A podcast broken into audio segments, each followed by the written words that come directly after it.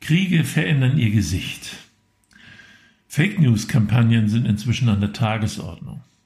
Also Aktionen im Internet, durch die Nutzerinnen und Nutzer mit Falschinformationen beeinflusst werden sollen. Das hat schon bei der Wahl von Trump in Amerika gefruchtet. Man kann aber mit Mitteln aus der Informationstechnik heute schon einen kompletten Cyberkrieg führen.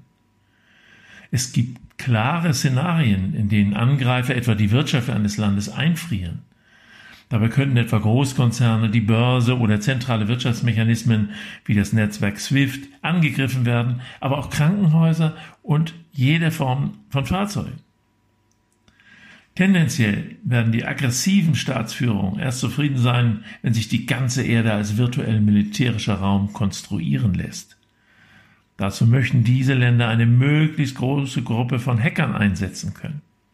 In Russland und den USA, was wenige wissen, werden bereits seit vielen Jahren Hacking-Wettbewerbe in Schulen veranstaltet, um die besten Jugendlichen herauszufinden, die für einen Cybermilitärdienst geeignet sind.